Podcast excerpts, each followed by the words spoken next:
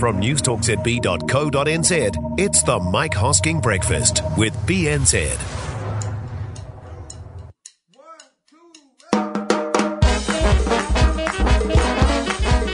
Hi, g'day there, and welcome to the rewrap for Thursday. All the best bits from the Mike Hosking Breakfast on News Talk ZB in a sillier package.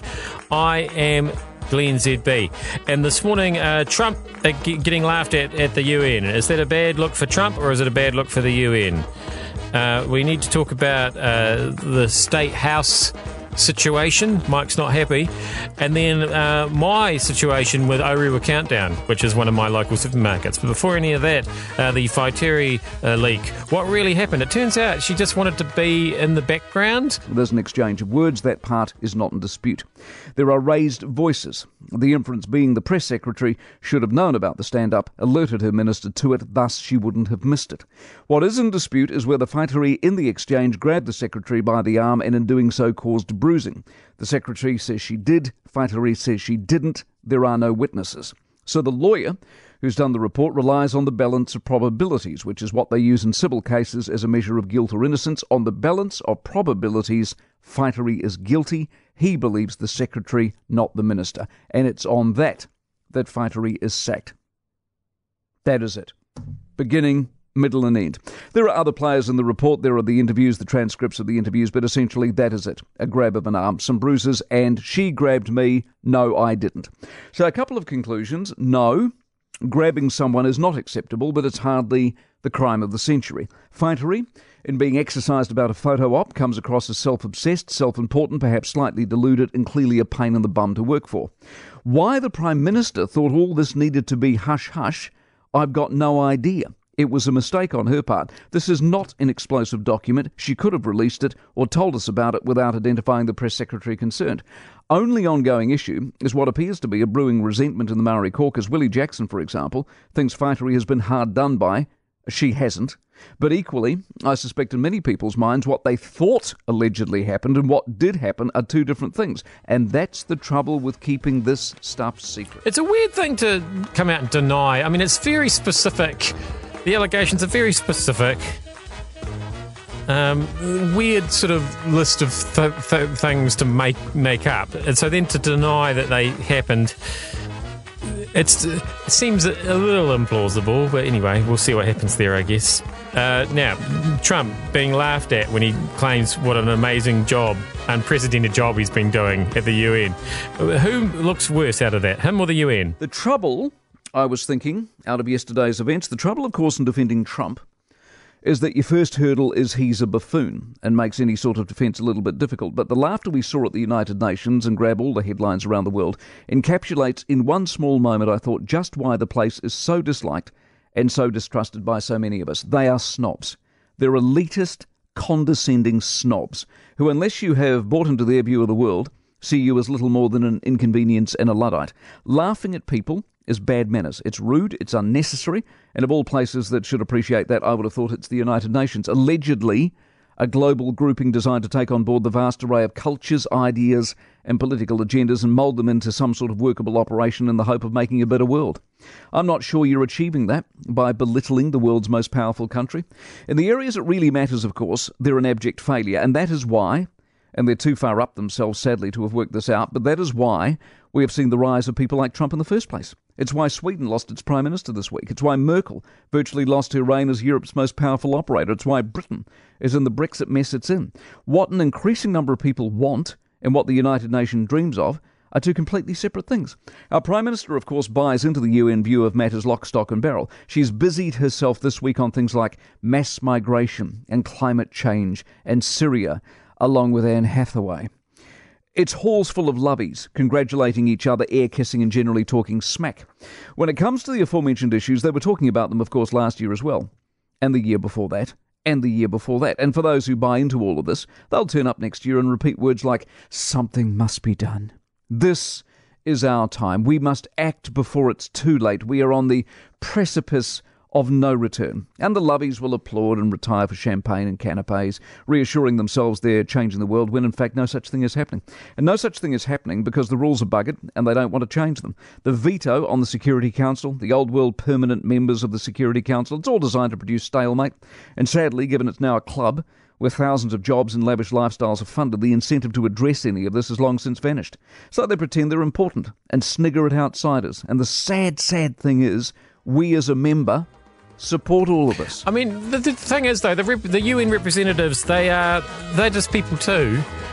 And so, much as if I ever had the misfortune of being in the same room as Donald Trump, I think I would find it very difficult not to laugh out loud at most of the things that comes out come out of his mouth. I, I, even though I'd be there and I'd know that I'm not supposed to, I just wouldn't be able to help myself. So I don't think you can really blame those ambassadors to the UN too much. Now, what's happening with state houses and who are entitled to them? Mike is keeping a, close eye on this. Just let me get this off my chest. I was aghast last night. TV3 had this story, I think exclusively.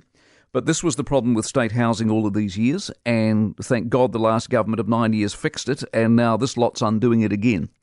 80% of state house tenants will no longer be subject to tenancy reviews every three years. 80% of them. In other words, if you're in a state house, you can stay there for life. Where do you think that leads? Where do you think that leads apart from dependency and a handout mentality and a long, long list of people who can't get access to a house? Why? Because the people who are in the houses, whether they need them anymore or not, are no longer tested as to whether they need them or not. That's what this government's doing to this country.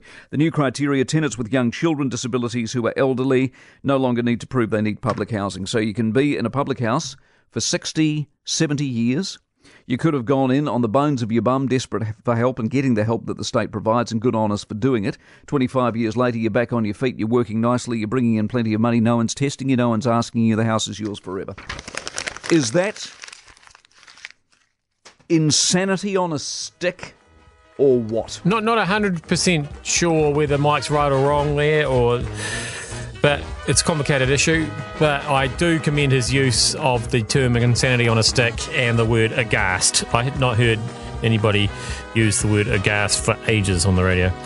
Uh, we're going to finish up here with what's gone wrong at Countdown Orewa. I've got some first hand experience to relate shortly. You'll note, uh, reportage earlier on uh, from Coles out of Australia is that for the first time in two years they've beaten Woolworths in sales and they beat Woolworths in sales with little shops. You know that uh, annoyingly simple game where you get with your shopping little little things, little bits of groceries, and the kids get the shop and the trolley and they play the games. And of course, what are little shops made of? They're made of plastic. Who's banned plastic? Supermarkets. Supermarkets ban the plastic bag, but then they produce the little shops. And here's the problem because Countdown Orewa, Glenn, Countdown Orewa, your area, your part of the world, the glorious Hibiscus Coast, where it's perfect one day and beautiful the next. Correct. Asking customers to return shopping baskets. They had 200 of them. Now they've got six. And this has happened ever since they ditched the plastic bag. So they ditched the plastic bag, and people said, No plastic bag. I know what's made of. Pl- oh, baskets made of plastic. I'll take that home. 194 of them are missing. How many have you got? Glenn? Well, I, I, think it's more just the fact that it's a, it's a thing with handles on it that you can bung shopping in. Yeah, that'll be right. It's it's called a convenient repository for your groceries. That's the role that the plastic bag used to play until they got all environmental about it. Uh, shopping trolleys are going missing around the country. Shopping baskets are going sh- are missing around the country. All all because of banning the plastic bags. But they've got enough plastic left for the little shops because heaven forbid they should um, hurt their bottom line. So the plastic shop, they'll say, they'll tell you the plastic's different, of course.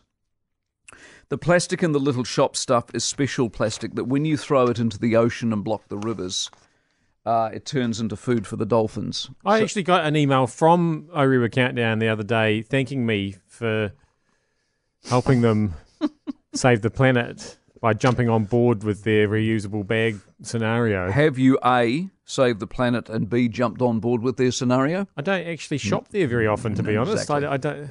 Precisely. I wonder if they've got me confused with somebody else. It's called, ladies and gentlemen, greenwashing. So um, then I was able to actually produce the email. I wasn't just making it up, you know. This is real life we're dealing with. I have the email. I've got the docu- uh, docu- documentation. It's a leak. It's a leak from uh, Countdown Orewa. Hi, Glenn says the email. Hi, Glenn. Thanks so much for being part of our move to phase out single use plastic carrier bags. With your help, Countdown Orewa alone has prevented an average 6,000 of these bags from entering New Zealand's waste stream every single day. However, sadly, we are missing some of our shopping baskets. Do you have one? Uh, you've got a different letter to the one I'm reading. I might have made that last part up, Glenn. We have been listening to your feedback and I really don't think they have been They've not been listening to your feedback. Is this a cyclostyled letter sent to you, just randomly, Glenn, as a is this push mail in which you weren't asking for it and they just suddenly want to get it in your get in your grill? I'd, I'd settle for them uh, sorting out the self help checkouts so when I push the use my bag button, I don't then have to ask for help. Wouldn't we all? It's always been it's frustrating that because it's always been a personal matter of pride to me that I've I, I've never had an issue with the self service checkouts until I've had to use my own bag. And then, no matter how closely I try and follow the instructions, the red flashing light comes on, and then a lady has to come over and swipe her card. And then she couldn't even get it working the other day. So I don't. Something's gone terribly wrong there.